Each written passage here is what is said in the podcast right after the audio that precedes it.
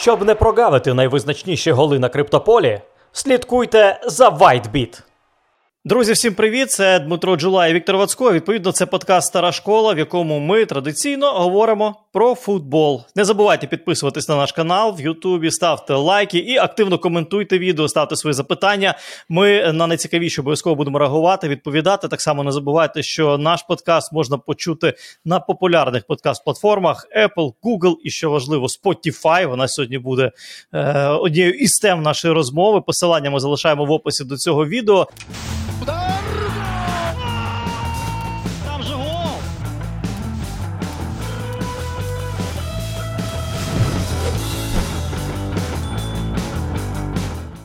Ну, по-перше, Дім, привіт. І по-друге, і по-друге, я відразу з запитання починаю. Ми ж відповідаємо на запитання наших е- глядачів. Назар Бабко запитує, що скажете про вручення золотого м'яча і інших нагород. Загалом все заслужено і справедливо, але хіба Гаві заслужив Golden Boy? Він класний молодий гравець, але той же Флоріан Вірц, Джамал Мусіала, Джуд Белінгем і Родріго провели більш класні сезони в плані результативності і завойованих трофеїв. Ось таке от питання відразу так е, з. Ну е, про що ми спочатку про Гаві поговоримо чи про золотий м'яч як такий?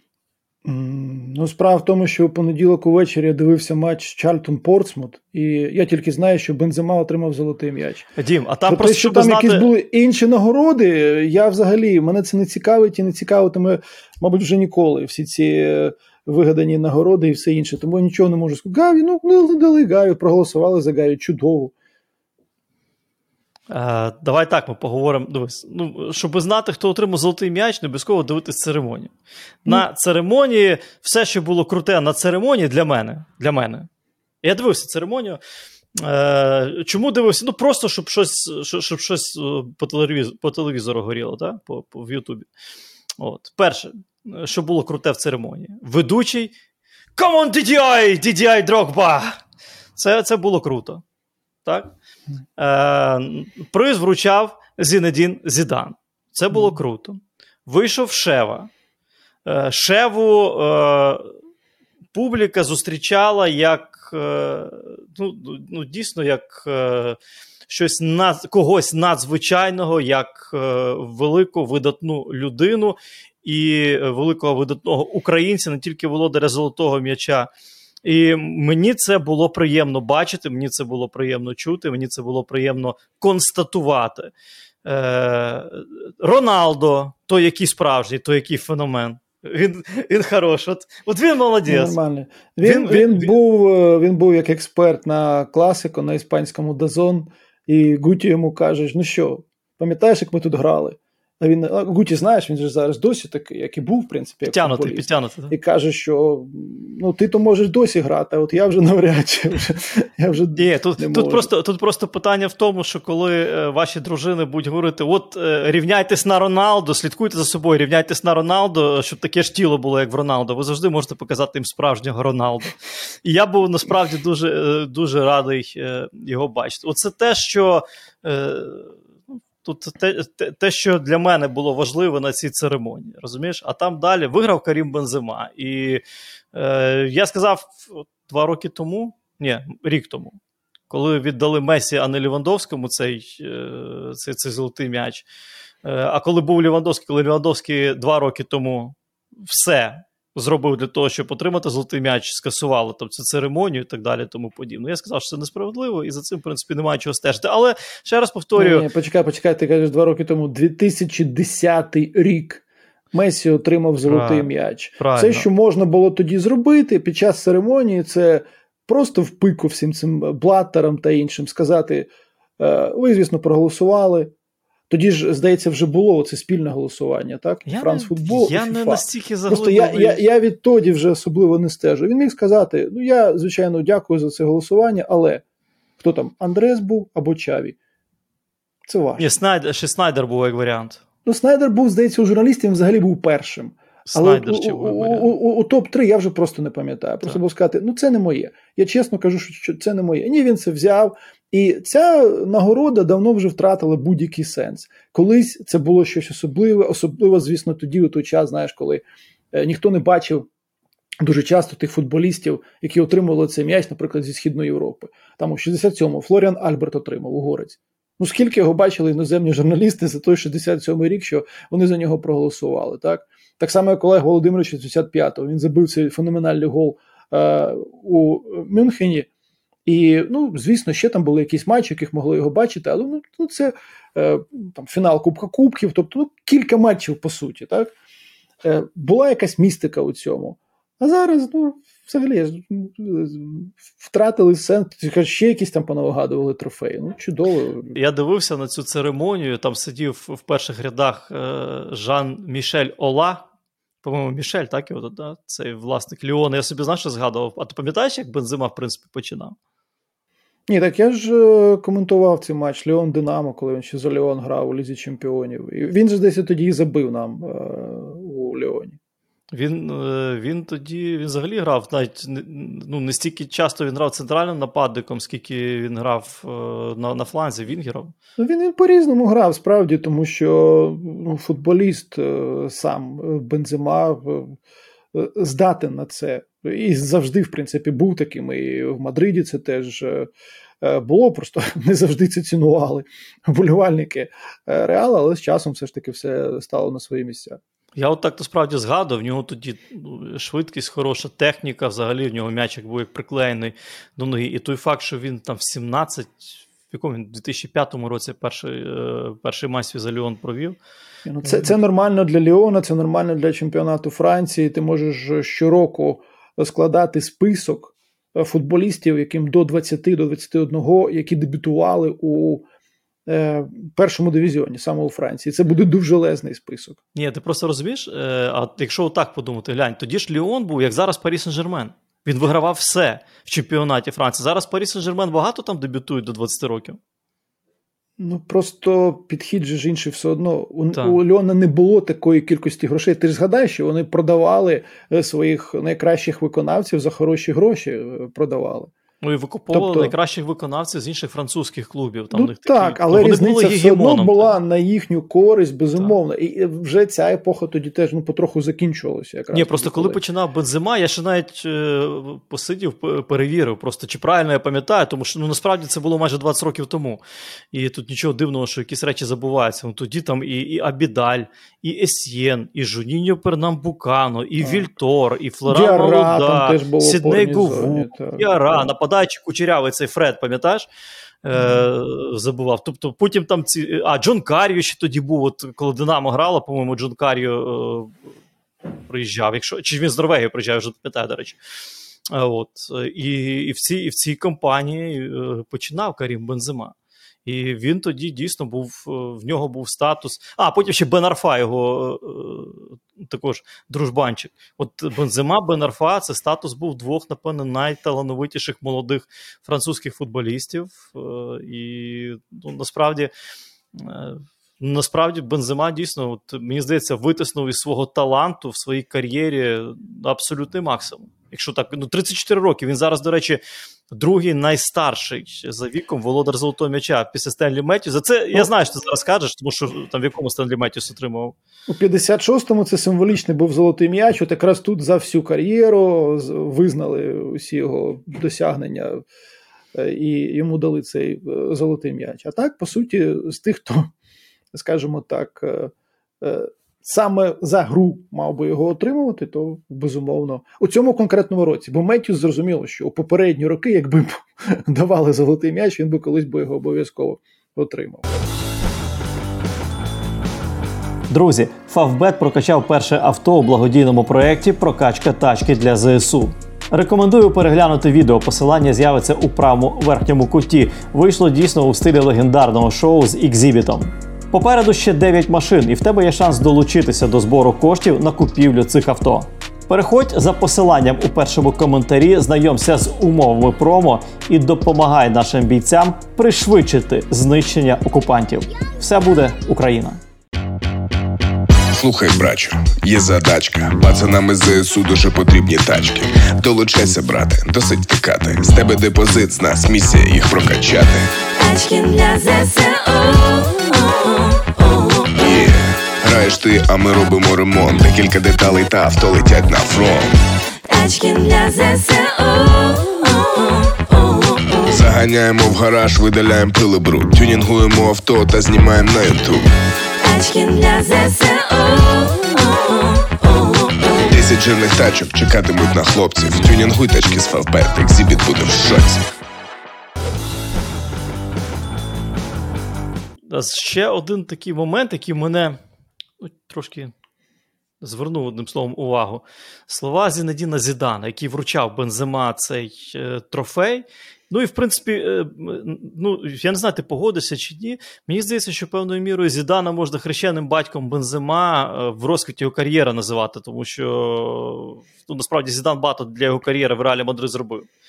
Зідан таку фразу сказав: Бензема найкращий форвард в історії французького футболу. І тут відразу стоп, стоп, стоп, почекай, а там ну, був вже Тірі Анрі, Папен був. Е, хтось Платіні називає, хоча Платіні, Ні, напевно, Платіні я би форвардом не назвав. Так, Платіні, Я мало я мало бачив його ігор. Я, е, Ні, не, тут ми можемо, якщо говорити про форвардів, то звісно.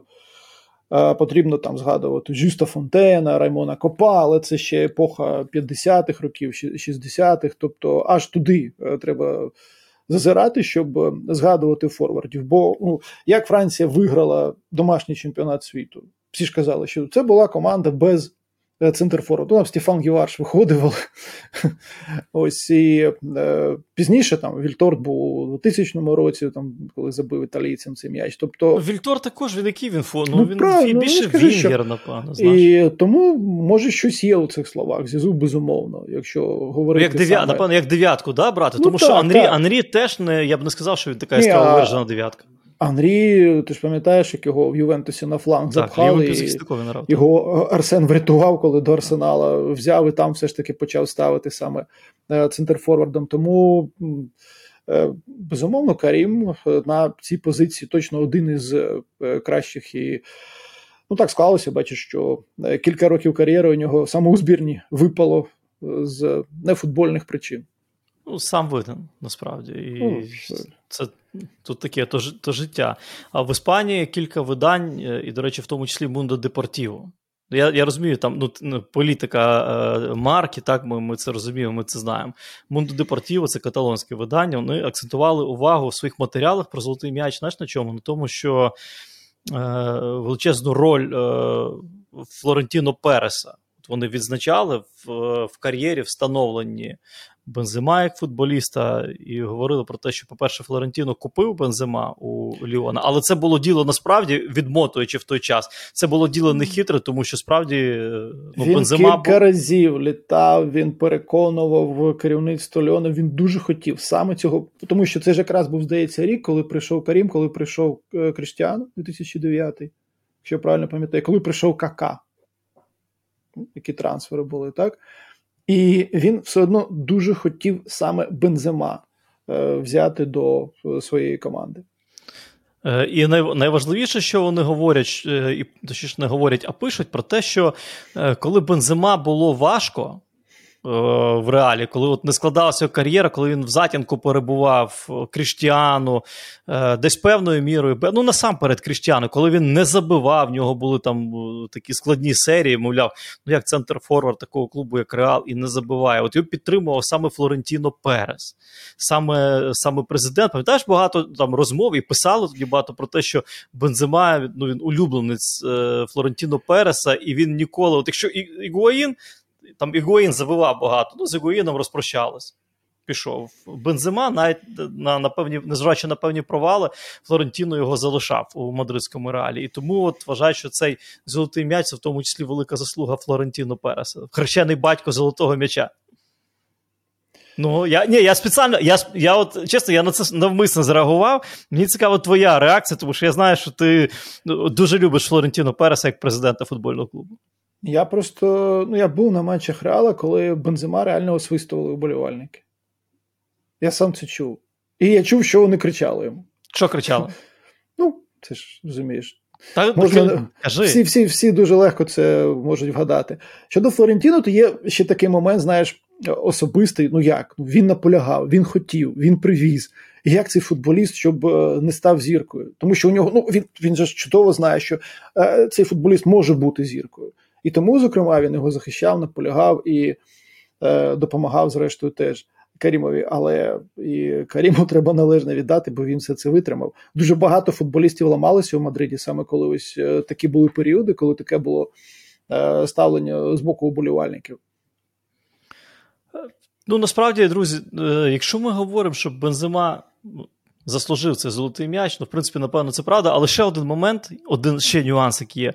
Е, Тібо Куртуа дуже правильно теж правильну річ сказав. Що ще треба зробити воротарю, порівняно з тим, що робив Куртуа в минулому сезоні, щоб золотий м'яч виграв Куртуа, ну, воротар. Не Куртуа, а воротар. Ну, насправді, ну, по факту.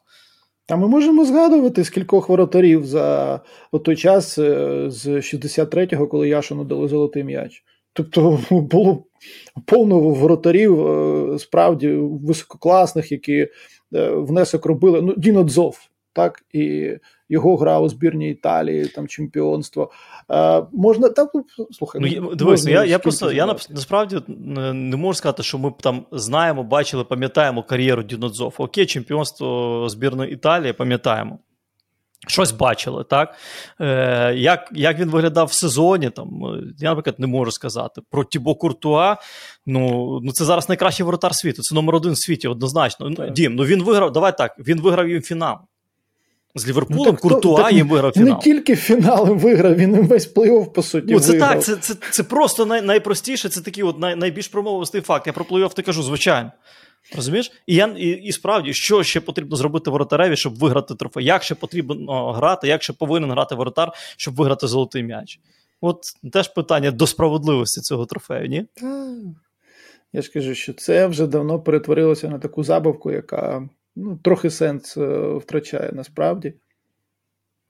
Ну, а от по молодому гравцю я згоден з нашим е, глядачем Назаром. Я я б не віддав Гаві. Я б не віддав, ну серйозно. Тому що Чому це ж почекай, це ж йдеться про цей календарний рік, правильно? Ну, да, Те, що да, до чемпіонату да. світу. Я розумію, там минулий рік ще якось можна було б там щось говорити, але ну ну, ну хай ну. Ну, йдеться, йде, мова йде ну, про сезон. Ну, просто слухай, дім, ну коли дім, коли просто... голосували, коли голосували, кажуть, там от голосують професіонали, там капітани команд, тренери національних збірних, так що хто там коли голосували, це премія FIFA, це The Best.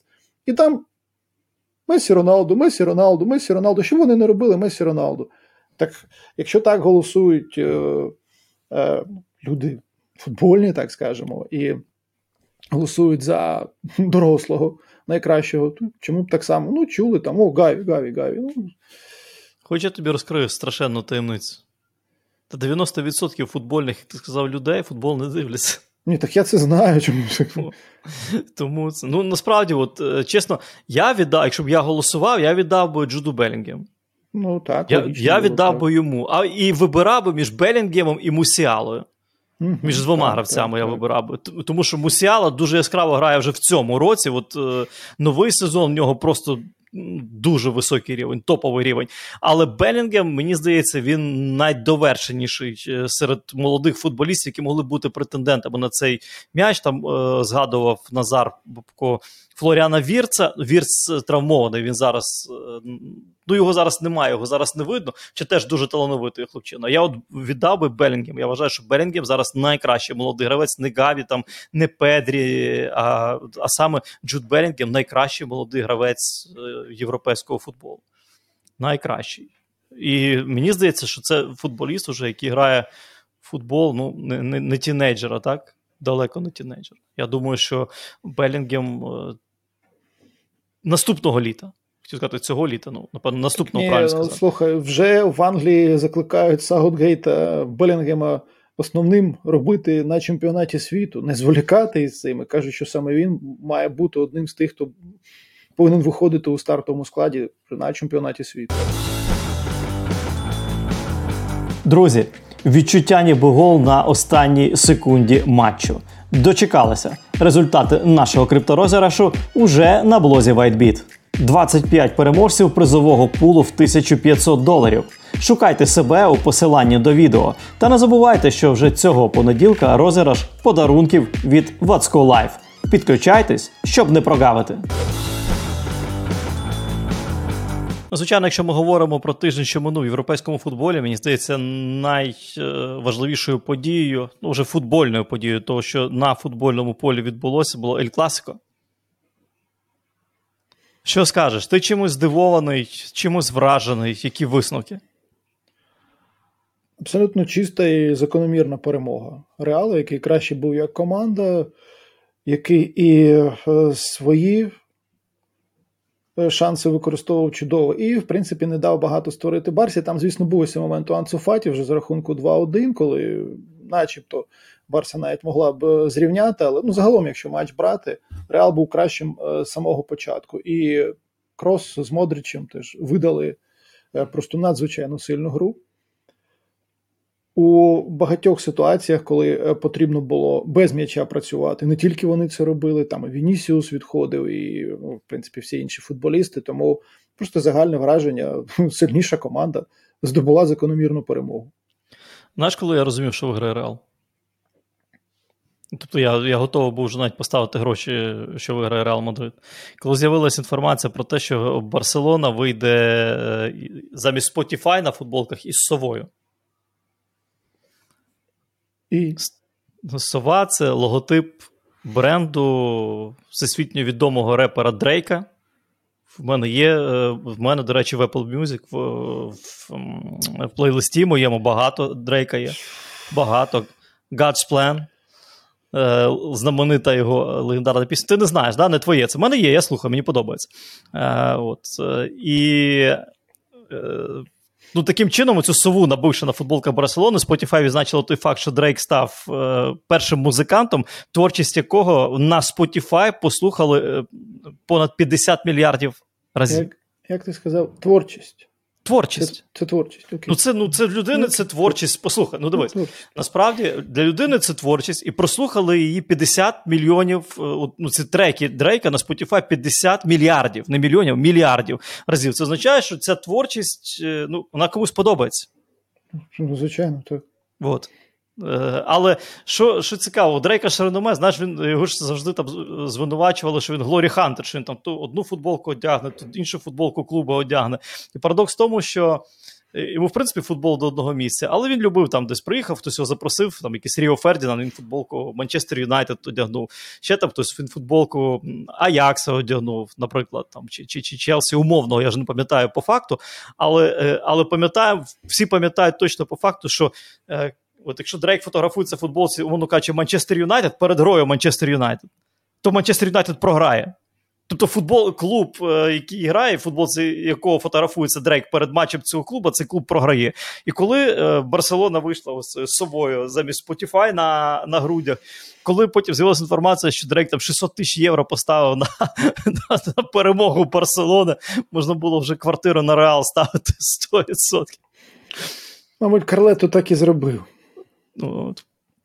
Ну, якщо якщо ну такий ну, смішний смішний момент, насправді, чесно смішний. Я зараз, до речі, чекаю, не дочекаю. Spotify же також з ідеєю вийшов, що він так буде відзначати інших виконавців е- легендарних, там, знаменитих і популярних, е- які розміщають свою творчість на на, на цій платформі. Так от я вже чекаю, не дочекаюсь, коли Жерар Піке вийде тут. Це Шакіра.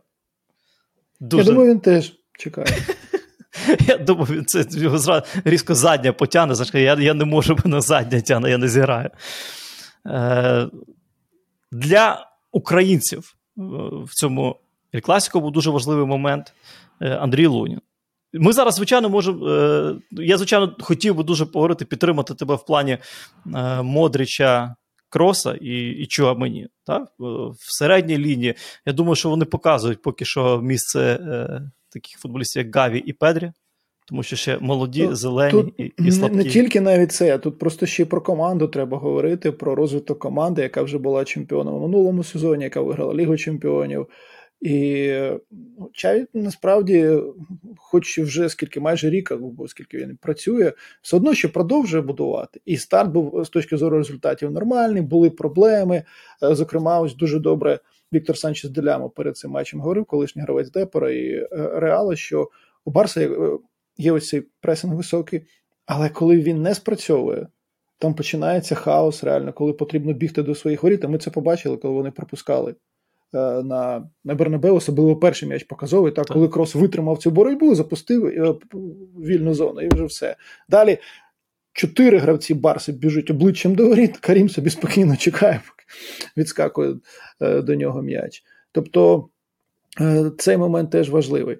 Ну і також, звісно, команда все зробила, щоб для Луніна е, це класико було максимально спокійним. Коли треба було, він відбивав м'ячі, але в принципі сама гра в захисті Мілітао проти Левандовського, наприклад, так це теж дуже важлива була дуель.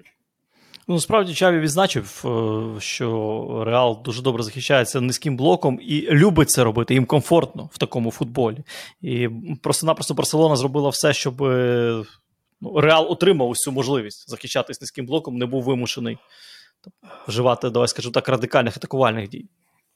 Реалу вже багато років все одно як захищатися. Реалу найголовніше здобувати перемоги. Анчелоті це чудово розуміє. Це тренер, який завжди у своїй кар'єрі адаптувався до е, футболістів, до того, що потрібно робити у кожному конкретному випадку. У нього немає якоїсь ідеї фікс, якої він завжди буде от обов'язково втілювати на полі. І це допомагає. Ця гнучкість вона допомагає.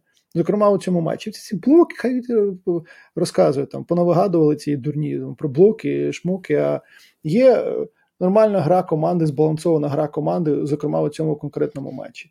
І Реал так. Багато прикладів є. І з тих часів, коли Чай був футболістом, коли Реал обіграв Барсу саме тому, що він міг витримати цей тиск і у контратаках забивати. Але так грав і Реал е, золотих часів ще з Ді Стефану у складі у деяких матчах.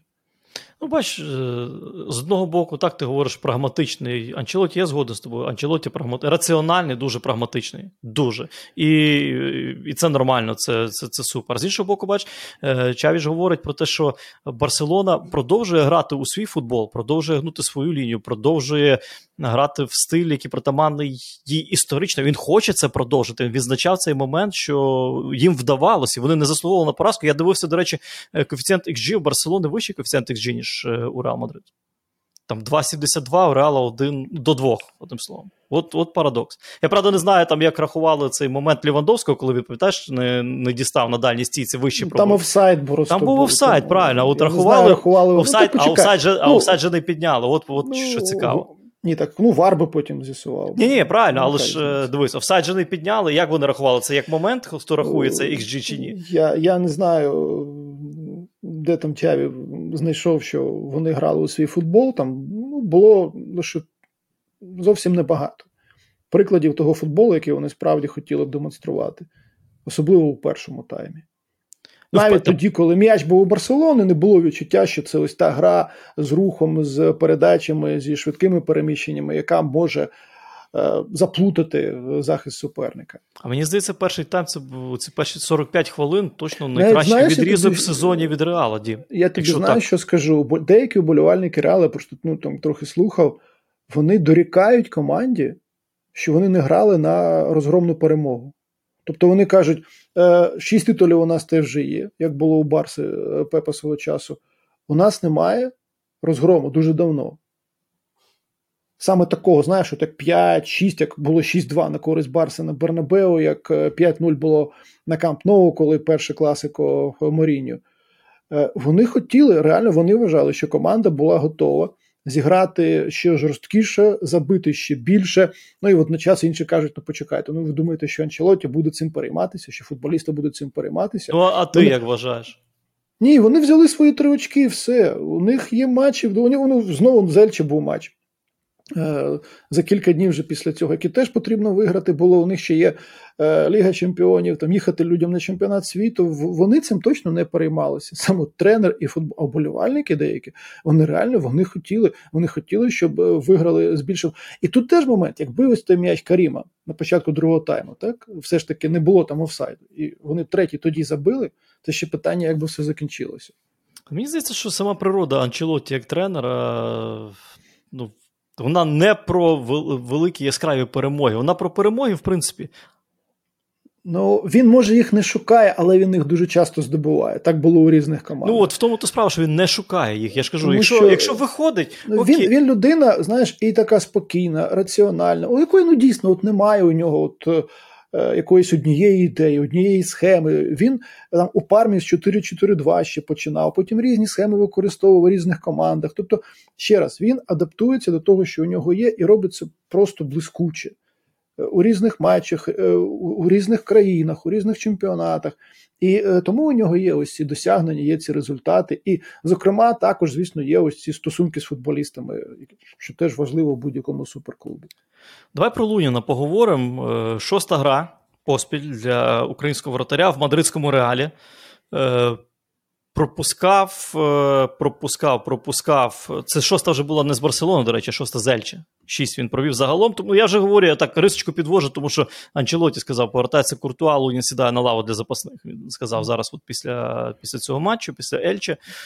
Е, чотири пропущені м'ячі е, і дуже сильний футбол. Поєдинку проти Ельчі він був одним з найкращих футболістів на полі за всіма там оцінками всіх журналістів. І от Лунін дає інтерв'ю, де говорить, що мало ігрового часу це не проблема, тому що я в найкращому клубі світу. Е, Моя сім'я тут щаслива. Для нас це найкраще місце. Я насолоджуюсь кожним днем. Я працюю е, кожен день з найкращими гравцями. Тут хороша атмосфера, тренування на високому рівні. Я фізично і технічно готовий грати завжди. Ну, Це і те, от... про що ми з тобою говорили так. в одному з попередніх випусків. Ось ось тобі відповідь самого футболіста. Це є надзвичайно важливо завжди. Знаєш, що для мене важливо всі ці історії? Оці от шість матчів Луніна в складі Реал Мадрид. Що він показав всім, що він дійсно воротар рівня рівня Реал Мадрид. Ну, не було причин скаржитися так, так, на дії воротаря у якомусь матчі, тому що я думаю, що все ж таки, знаєш, уболівальники Реала перед класиком могли б думати: ой, тут грає хлопець, у якого взагалі ніякого досвіду немає подібних матчів. Але ну, коли слухав це прев'ю на дозоні іспанському, то там теж от якраз звернуло, згадало, що Лунін чемпіон світу Ю-20, е, що у Луніна все ж таки є якийсь досвід вже ігровий, так скажемо, і, зокрема, перед цим матчем, але зрозуміло, що е, вся команда відзахищалася дуже добре у цій грі, щоб тиск меншим був на голкіпера дебютанта саме у класику. Тому, резюмуючи, можна тільки Луніна привітати. Ще раз повторюю, дуже і дуже важливо. Навіть для нього насамперед. Тут е, така справа, для нього насамперед важливо е, з точки зору психологічної показати, що він готовий грати у складі. Ну, давай та давай почеснемо, найкращого клубу світу на даний момент. Правильно? Ну, знову ж таки, друзі, це е, я не є болівальником реала, Діма також, але це по факту, хто виграв е, всі трофеї останнім часом в світовому футболі, клубні трофеї. Реал Мадрид. Лігу чемпіонів виграли, виграли. Суперкубок виграли, виграли. Все, що що ще треба. Найкращий клуб світу. І мені приємно, що там є український е, хлопець, український воротар, український футболіст, який себе комфортно почуває в таких умовах, який показав всім, що він не просто так там отримує е, заробітну платню. І Лунін ще раз показав, що, мені здається, для нашої збірної, для для тренерського штабу збірної України національної, яким би він там не був, що він готовий конкурувати, навіть не отримуючи ігрової практики, він готовий конкурувати за місце номер один в воротах е, збірної України.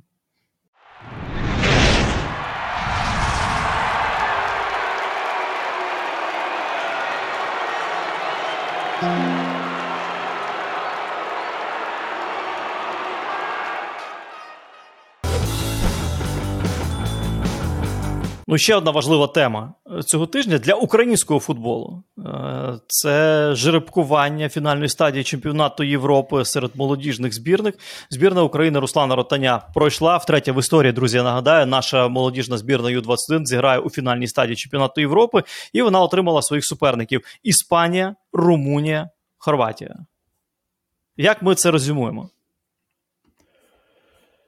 Ну, я думаю, що е, е, румуни це найбільш загадкова команда, тому що це одна з команд, які приймають чемпіонат, тобто вони грали тільки е, товариські поєдинки. І я от бачив, що в останньому матчі навіть вони схему там поміняли. Є футболісти, які більш-менш стабільно виходять у е, складі, але ну, це не все ж таки е, той ритм змагальний, який мав би бути. Іспанія, це зрозуміло, що завжди на е, цьому рівні один із взірців, один із суперників, з якими.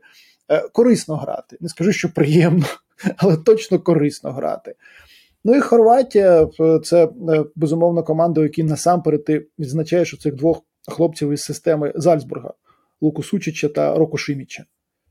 Е, є, звісно, інші футболісти вже з певним досвідом виступів, зокрема у е, різних командах, але ці двоє є лідерами. І це е, команда, як завжди, яка вміє боротися і водночас вміє грати у нормальний атакувальний футбол.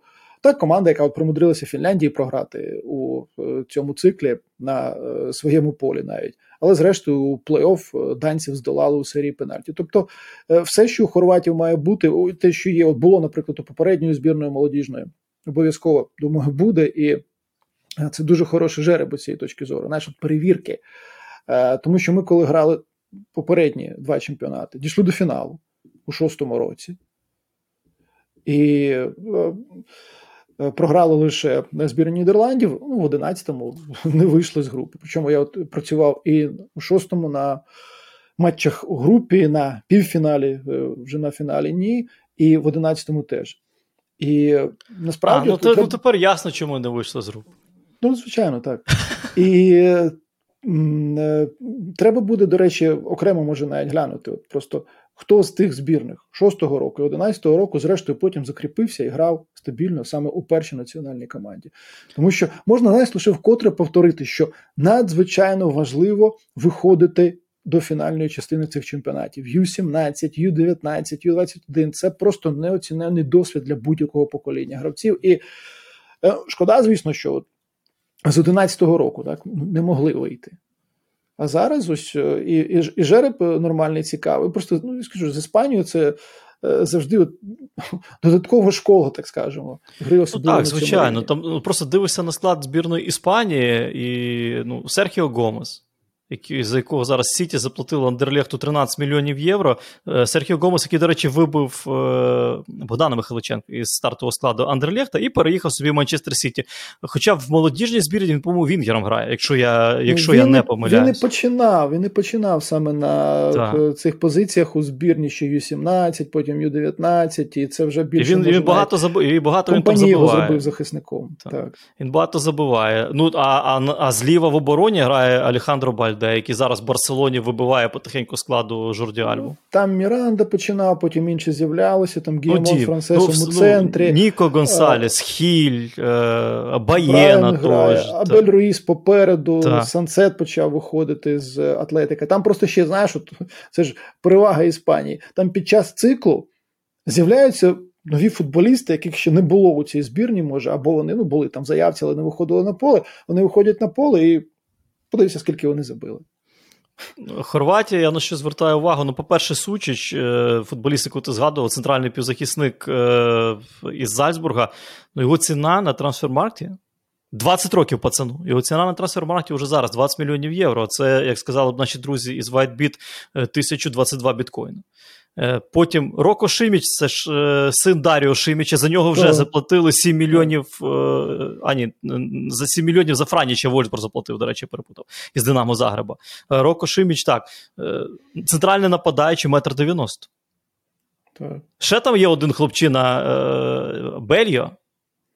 Бельо, так? Діон Бе із Осіяка. Метр 95. А цей, цей хлопець грає в стартовому складі своєї команди в чемпіонаті Хорватії. Він один з найкращих бомбардирів чемпіонату Хорватії.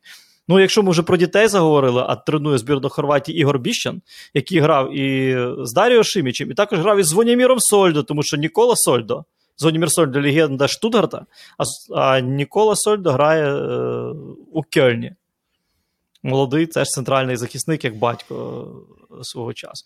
Е, я думаю, що Румунія ніби виглядає найлегшим суперником. Ти згадував, що вони грали контрольні матчі, але вони ті ж Іспанії програли 1-4 в контрольному поєдинку. Вони там так. Ну, знову ж таки, але це контрольні матчі, ставлення до них. Тут тут, тут буде фактор, звісно, того, що вони гратимуть е, вдома. вдома Плюс так. у попередньому циклі у Адріана Муту була дуже цікава команда.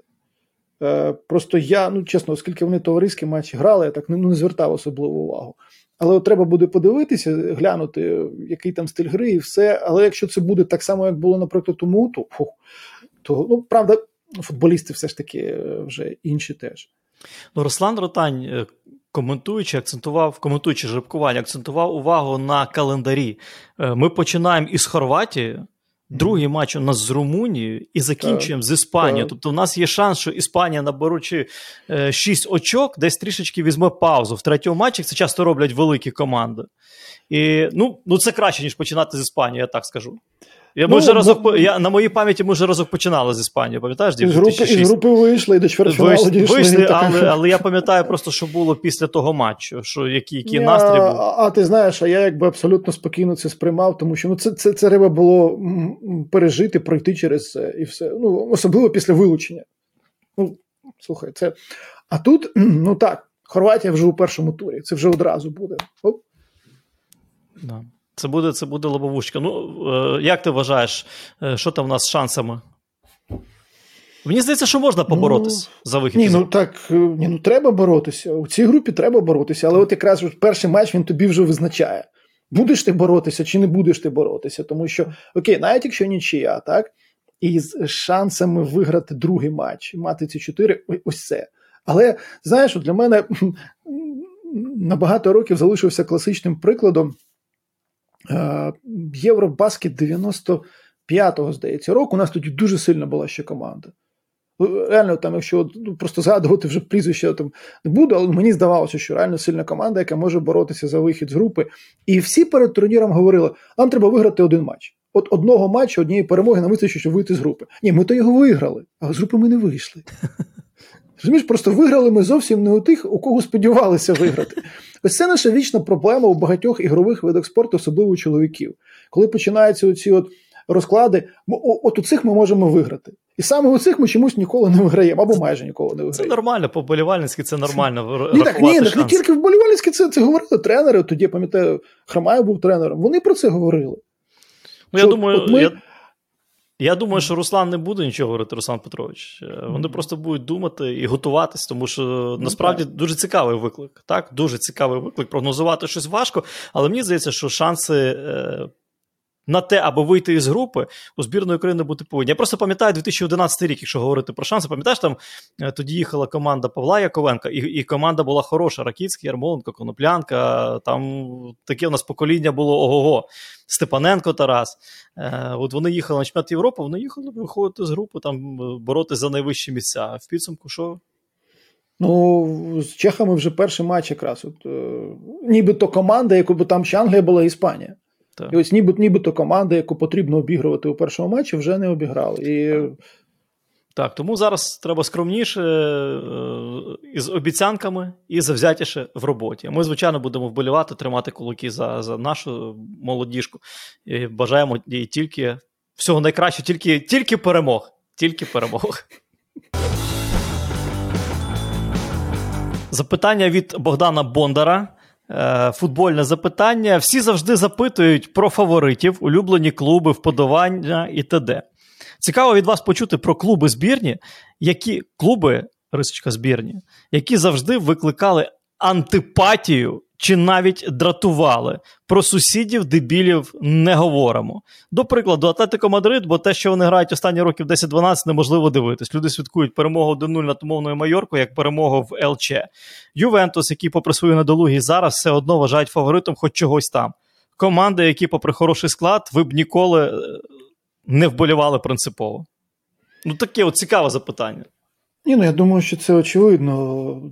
Для мого покоління це безумовно була Е, команда промкооперація, піщевік, як вона тільки не називала. Ну, сказали про сусідів дебілів так, не говорити, тому, тому що зараз тому, ми, звичайно, назвемо про Спартак всі перші. Про них, про них ми і не будемо е, говорити. Але ну, ти розумієш, я думаю, що з точки зору болівальницької завжди. Е, Причому людей у різних країнах трохи дратують команди, які постійно перші. От як було це з МЮ Сера Алекса, і в Англії, і за межами Англії були Е, ті, кого це дратувало. Ну, якщо ти вболіваєш за цю команду, тебе це не дратує. А так, звичайно, це могло так само, як от Ювентус у тих часів, особливо коли з'ясували. В принципі, ми це і так знали, ми це бачили. Як вони ці скудети здобували. Ролікс. А потім ми вже дізналися, що все ж таки так воно і було. Зрозуміло, що це є. Але мене, наприклад, завжди ну не знаю, я ніколи не міг сприймати Мілан е, Капелло. Попри те, що вони 4-0 виграли у Барсі той фінал е, Ліги Чемпіонів, вони а, в я дивився, да. так ні, ну всі дивилися. Вони в чемпіонаті не виграли жодного матчу з різницею більше ніж у два м'ячі, і ти згадай, який у них був склад. Ось ну ось такі. Тобто, це у тому чи іншому сезоні. Ну і плюс, якщо так говорити не лише про сусідів, то ну, для мене це, звісно, ця друга команда Глазго. Я я не можу. Я, ну, Друга команда Глазго це, це, це, це яка? Рейнджерс. Ну, я не можу їх нормально сприймати, просто ну, так склалося, окей. Але, а в принципі, в інших ситуаціях тут це все знову ж таки ситуативно. Тому що, знаєш, от коли говорять теж е, про стиль, ось атлетику, я не можу сказати, що в мене е, команда Чоло викликає якісь негативні емоції або колись викликала. Ну, поки, коли вони стали чемпіоном у 2014 році, це, це дійсно було круто і. Вони ж ось так були від перемоги ще в лізі чемпіонів у тому ж таки році. А це взагалі було ну просто неймовірне досягнення. Просто як вигравати в Іспанії, е, коли в тебе в чемпіонаті грають Реал і Барселона, як по-іншому їх обігрувати, насправді? Коли всі ну, найкращі футболісти. Особливо туди... у цей час, тому що коли це Депор робив, коли це двічі робила Валенсія, е, Рафи, це все ж таки. Я думаю, що говоримо про чоло. Трохи, просто чоло... трохи інший був. Е, так. Ну, Рафа, в принципі, у Валенсії ну, вони більш-менш так грали. Не зовсім, звісно, як атлетику, але ну, це схоже було. Е, Просто на... знаєш, ти, а ти ти відповідаючи на це запитання, ти назвав фактично всі команди, які я б назвав. У мене зараз от якоїсь антипатії е, до якоїсь команди немає. Абсолютно немає команди, проти якої я буду вболівати. От немає, тому що я її не люблю. Це це ж з віком, е, напевно, і може, тому що ти вже дивишся футбол десь меншою мірою, як як вболівальник. Та? Е, в мене раніше, от історично, в мене я завжди болівав проти Ювентуса в Італії. Завжди я ніколи не любив Ювентус. Ніколи. Е, я поки не почав е, серйозно захоплюватись Бундеслігою, тобто серйозно вивчати, так, занурюючись, я завжди болівав проти Баварії. У мене Боруся Дортмунд, тому що це була не Баварія, і і все. Я ну, просто не переварював Баварію, не знаю чому. Зараз такого немає. Зараз буде грати Баварія Парі Сен-Жермен, я буду за Баварію болівати 100%. Буде грати Баварія е, Манчестер Сіті без українця у складі. Я буду болівати за Баварію. Ну, я так. І третій клуб, проти якого я завжди вболівав, це був Манчестер Юнайтед. От я не знаю, чому я завжди був проти Манчестер Юнайтед. Зараз в мене такого немає. Я не буду зараз. Мені от байдуже. Тому що зараз такого Манчестер Юнайтед немає. Мені, ну, мені бай. Я вчора дивився там е, Манчестер Юнайтед Тотнем. Е, ну, взагалі спокійно, ти собі дивишся футбол, та все, ти не паришся. Але от раніше, там, коли там молодшим був, от оці, оці три клуби в Іспанії в мене такого не було. У мене немає там якоїсь команди, проти якої я вболіваю. А от ці ці три клуби це те, що перше спадає е, на думку. І от мене дійсно така. Я не можу пояснити, чому. Не можу пояснити. Е, це не залежить від стилю футболу, це не залежить, може від того, що дійсно тоді вони от вигравали все, хоча Ювентуса це десь меншою мірою стосується. Не знаю. Е, Манчестер Юнайтед і Баварія так. Не можу пояснити, але ці три клуби це, я завжди вболівав проти проти них раніше. Хоча це знову ж таки не, не, не така от невболівальницька історія, як в тебе з Рейнджерс. Е, ще одне питання. Ілля Винник запитує. Оце цікаве питання, таке коментаторське.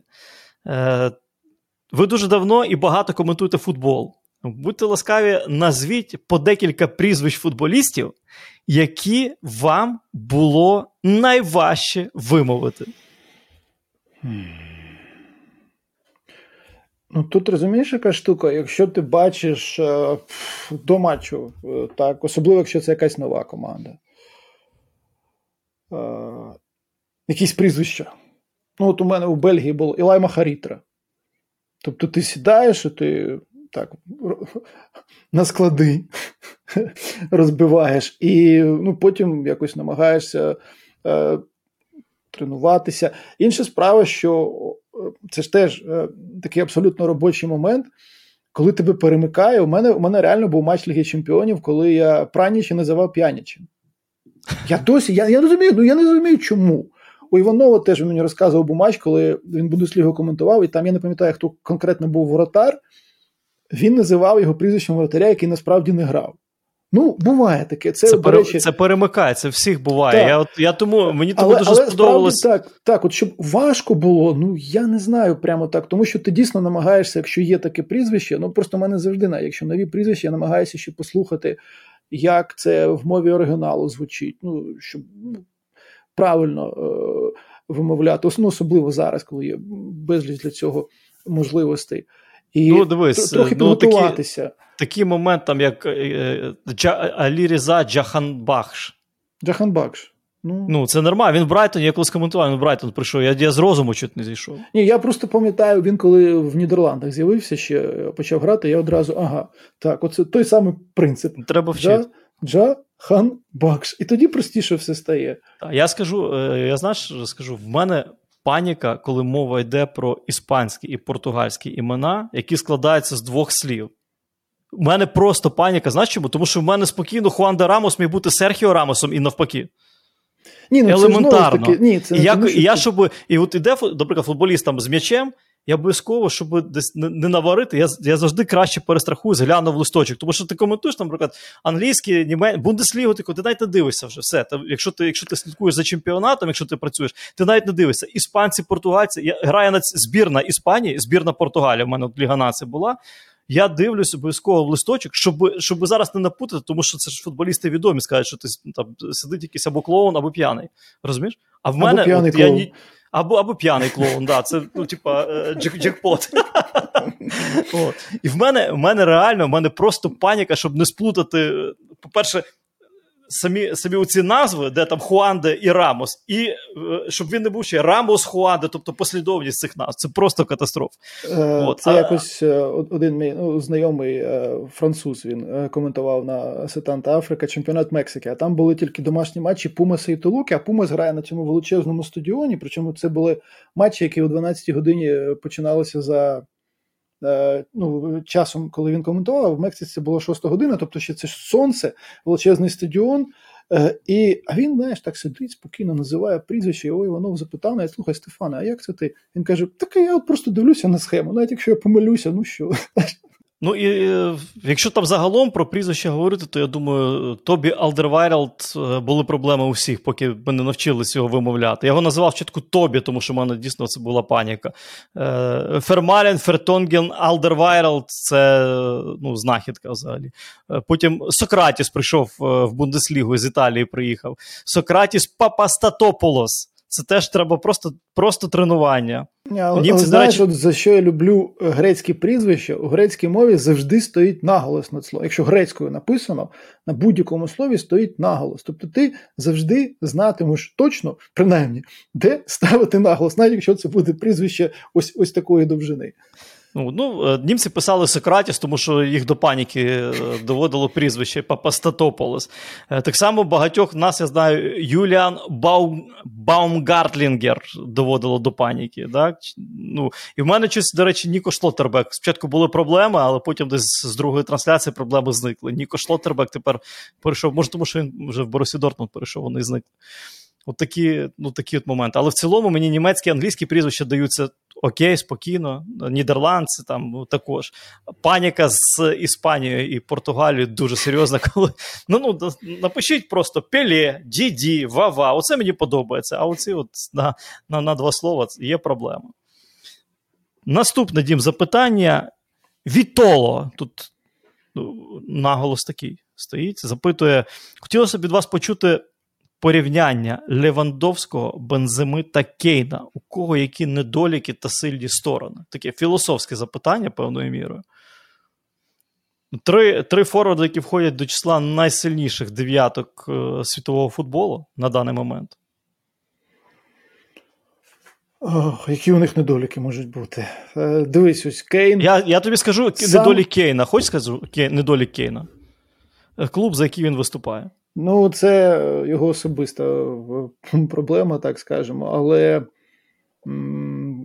Кейн якраз сам е, відзначав, от коли Гаррі Нейл з ним робив інтерв'ю, е, що він свідомо намагався свою гру різноманітнювати, щоб бути не лише центр форвардом, особливо ось коли е, Жозе вже прийшов, і вони із Сон Хенміном там будь-який захист двох могли розривати буквально усі передачі від нього. Карім, ну він завжди був. Ми про це вже говорили сьогодні, так який він був різноманітним е, футболістом. Е, Левандовському, ну, звичайно, насамперед тут е, е, завжди згадують там: от він забиває зі штрафного майданчика. Так підіть, е, забийте зі штрафного майданчика. Там, де забивав. на тебе Гарі чекають Лінікерс. постійно, там, де найважче рухатися саме з точки зору е, боротьби з захисником, особливо якщо це жорсткі захисники про Мюллера взагалі, тому що це ж була епоха, коли так не захищали футболістів, так е, арбітри, як е, зараз, не було е, такого, що там другий фол вже жовта картка. Це в Англії завжди жартували. Ну, після вони дивляться, коли на фоли, які зараз і були раніше, і кажуть, ну. Ось після десь десяти таких фолів арбітр міг би підійти і попросити більше так не робити. Навіть не жовто він би показував, ні. Тому у кожного якби є свої. Е, взагалі, якщо людина на такому рівні стільки років, а кожен з них на цьому рівні грає вже не один рік. Тут ну, недоліки, ну, мабуть, навіть не те слово, яке можна використовувати. Якби були недоліки, вони просто не грали. Е, на цьому рівні. Можна знаходити, як вони помиляються, так всі всі помиляються. Нормально. Так, звичайно, це я вважаю, три це три довершені форварди. І коли я сказав про недолік Кейна в його клубі, це не зверхнє ставлення до Тотнема, це просто. Ну, на мій погляд, мені просто шкода Гаррі Кейна, якого я дуже люблю як центр Форварда. Е- він не може вигравати трофеї. Трофеї, які він своїм рівнем, своєю майстерністю, своєю якістю, своїм класом заслужив вигравати. Оце найбільша проблема. Якщо б він був в Манчестер Сіті, там коли його хотіли в. Ну, поза минулого да, минулого сезону року. чи минулого року. Якщо б він був в Манчестер Сіті, я сумніваюся, що Манчестер Сіті був би зараз Голанд. Ні, я так, думаю, що... всі ж кажуть, що, мовляв, якби зараз Кейн був у Мансіті, він би забивав стільки ж, скільки забиває так, Ерлін. Так, так, так. Я в цьому ну, я, я також не маю в цьому жодних сумнівів. Е, Далі, якщо ми говоримо про Роберта Лівандовського і ну, говоримо про певну його обмеженість там порівняно із Бензема, тому що Бен, ну, Бензема, напевно, най, най, най, най, най, най, найуніверсальніший серед них всіх, напевно, все-таки. От. Е, але Роберт, давайте ми не будемо забувати, що Роберт грав у Баварії у Гвардіола. Е, перед тим. Е, найкращим нападником, бомбардиром Баварії, дай Боже пам'яті, був такий футболіст, як Маріо Манджукіч, якого Гвардіола просто вигнав з команди, тому що вважав його обмеженим. Вважав його обмеженим на футбольному полі, тобто нездатним виконувати е, тактичні завдання, е, які відводив йому в командній грі Пеп Гвардіола, і вонючим у роздягальні. Завжди Гвардіола відзначав кого е, Хабі Алонс. Йому подобалося, що Хабі Алонсо вже е, з віком, він навіть якщо не грає, він завжди з командою, він допомагає з лавки запасних, підказує, підтримує, е, підбадьорює після невдач футболістів. Гвардіола це дуже цінував. Манджукіча він просто відразу вигнав. Лівандовський прийшов і закрив питання дев'ятки для Мюнхенської Баварії на роки, в тому числі у схемі Пепа Гвардіоли, в тому числі у схемах послід... Е, людей, які були не послідовниками Пепа Гвардіола, а які замінили Пепа Гвардіолу і грали за іншими зовсім тактичними схемами. І зараз Лівандовський Левандовський на вістрі атаки команда, яка ну, знову ж таки намагається тільки-тачити на футбольному полі, якої філософія тільки так. Тому теж його е, таким вже обмеженим нападником не назвеш. Я знаєш, коли про Лівандовського говорять, що згадую. Е, пам'ятаєш, як він прийшов Борусі Дортмунд? Він прийшов молодим е, пацаном із Леха Познань. А в Борусі Дортмунд тоді е, в Борусію прийшов е, Лукас Баріо, це тобі ближче вже історія. Із коло кола, який забивав. Він ж тоді золоту буцу, навіть виграв, чи щось там виграв. Коротше кажучи, він забивав, забивав і забивав. От він така гольова машина була. І Лівандовський. Ну, дуже дуже важко було йому на перших порах тоді в Дортмундській Борусі. І коли його підпускав клоп, випускав десь на футбольне поле, якийсь час там йому відводи, потім Барі зламався, Льова почав виходити більш регулярно, його почали називати могильником гольових моментів. Говорили, що він дерев'яний, що він незабивний, взагалі, якого хрена він тут робить е, у цьому клубі, вболівальники. Як зараз пам'ятаю, я просто ну я за Левандовський давно слідкую. Мені дуже це мій улюблений нападник центральний. І тоді Юрген Клоп в своїй манері, в своєму стилі, а він ж тоді був молодший, ніж зараз. Він тоді був не такий е, стриманий, як зараз. Він присоромив всіх журналістів. Він е, прийшов, сказав: Чекайте, зараз ж... це він стриманий. Зараз він стриманий, так. А тоді він був такий, ну, живчик-живчик. Він говорить журналістам: послухайте, от ви говорите про Лівандовська, ви його побачили сьогодні. Там був якийсь матч, я сам чесно кажучи, з нього спльовував, тому що Боруся тоді чи в нічого зіграла, чи програла взагалі. А Льова не забив з кількох метрів, він пульнув на трибуни. Знаєш, в порожні ворота він пульнув на трибуни. І на нього знов напали. І Клоп не стримався, говорить: ви його бачили сьогодні на полі 15 хвилин. Ну, суть така була. Ви його бачили на полі 15 хвилин. Я його бачу кожен день в тренувальній роботі. Ви говорите, що він дерев'яний, так прийдіть до нас на тренування. Він захисників Петрушек робить. Там захисники, тоді е, Суботіч і Хумельс, е, найкращі захисники Бундесліги, або одні із найкращих е, захисників Бундесліги на той момент. Він забиває постійно і забиває багато. Не чіпайте його, дайте йому час, дайте йому можливість. Це один з найтехнічніших футболістів, яких я бачив. Говорив вже тоді Юрген Клоп. І час що показав? Час все показав, час все розстав на свої місця. Тому ти правий, якщо говорити про недоліки Лівандовського, Бензима і Кейна, ну, ну немає цих недоліків. Немає. Дім, ну є до нас пред'ява. Після минулого випуску, коли ми обговорювали там тренерів найкращих, яких ми любимо, цінуємо і поважаємо, Андре Андре е, вийшов з такою пред'явою. Топ-тренер це той, який добився чогось з командою, яка у фінансах і підборі гравців поступається фаворитом змагань. Запарили з тим гвардіоло. Нехай щось виграє з умовним Везгемом чи Ньюкаслом. Звичайно, легко вигравати, коли тобі купили гру. У вигляді Голанда. У Сіті точно буде більше одного трофея в сезоні, і знову почуємо воплі про величність ковча, а головним творцем цього відсотків на 80 буде норвежець. Бабки грають у футбол. Бабки. Чи не стала б Вілла чи Евертон з таким же фінансуванням чемпіоном? Легко. Логічна логіка, а не якась надумана велич якихось коучів топ-клубів чи самих клубів. Існує одна велич велич бабла. Всім добра, топіть за андердогів, дивіться андерграунд футбол. Дивіться, Андре, що я вам скажу е, на цю тему. Е, може і легко вигравати, коли тобі купили гру у вигляді Голланда, як ви кажете. І ви праві на 100%, що в футбол грають бабки. Трофеї приносять бабки. Без грошей ти трофеїв не здобудеш. Хіба що як якийсь е, виняток. Може бути, який тільки підтверджує правило. Виняток е, із розряду Лестера із Клаудіо Раньєрі, якщо ми говоримо про англійську прем'єр-лігу. Е, І я вам просто одну річ скажу стосовно цього: що щоби отримати бабки, потрібно заслужити, щоб багаті дядьки, в яких дохрена цих бабок, готові були в тебе інвестувати. Треба бути тренером таланту гвардіоли, щоб шейхи в тебе інвестували бабло і тримали тебе багато років і давали тобі мільярди на розвиток свого клубу. Е, таким, е, як, ну давай скажем, давайте скажемо так, посередностям з тренерської роботи, посередностям в, е, в тренерському бізнесі. Ніхто грошей не дасть, їх туди не запросять. Тому що, щоб туди запросили, потрібно щось все-таки своєю роботою та й довести.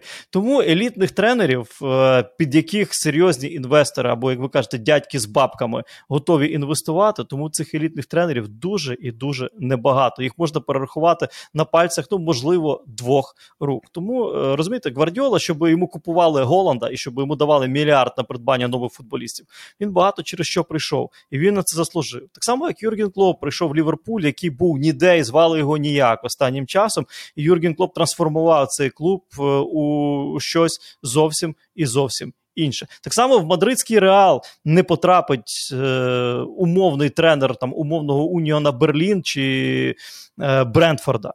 Умовного мадридський реал не потрапить, а туди потрапить тренер елітний в першу чергу, тому що е, тренер цей який своєю роботою довів, що інвестори, президент там е, Флорентіно Перес е, готовий буде інвестувати гроші в його е, минулі заслуги. От тому проста відповідь на ваше запитання: ніхто ж ніхто ж нікого не примушує ні за кого топити. Вболівайте за кого хочете. Вболівайте за того, хто вам подобається. Говорити про Джулая, що е, він е, за бабки е, в футболі. Ну, це смішно. Е, Людина, яка дивиться чемпіонат е, Ю-16 Гваделупи, ну там точно не про бабки, розумієте? Просто-напросто правда життя така. Потрібно віддавати належне правді життя. Даний час. Тільки з допомогою бабок можна вигравати трофеї. Якщо в тебе немає грошей, як правило, трофеї у серйозному футболі, ти вигравати не будеш. Це просто, це просто. Ми в такий час живемо. Все. Я не вірю в е, романтику в футболі. Хочете, сприймайте це як хочете, це ваше право. Ще раз, я не вірю в романтику в футболі. Не буде грошей, не буде трофеїв. Баварія нічого не виграє, поки якщо в неї не буде грошей. Манчестер Сіті зникнуть гроші, нічого не виграє. Е, Ліверпуль зникнуть гроші, нічого не виграє, тому що гроші дозволяють купувати найкращих тренерів, найкращих фізіотерапевтів, найкращих футболістів.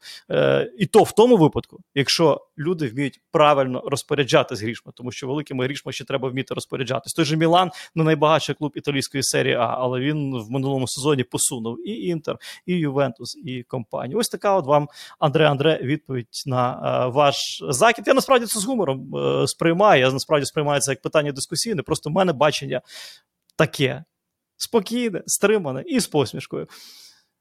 Будьте спокійними, будьте стриманими і частіше посміхайтесь в цьому житті, друзі. Таке нам. е, Вам від нас побажання на цьому стара школа на сьогодні закінчується.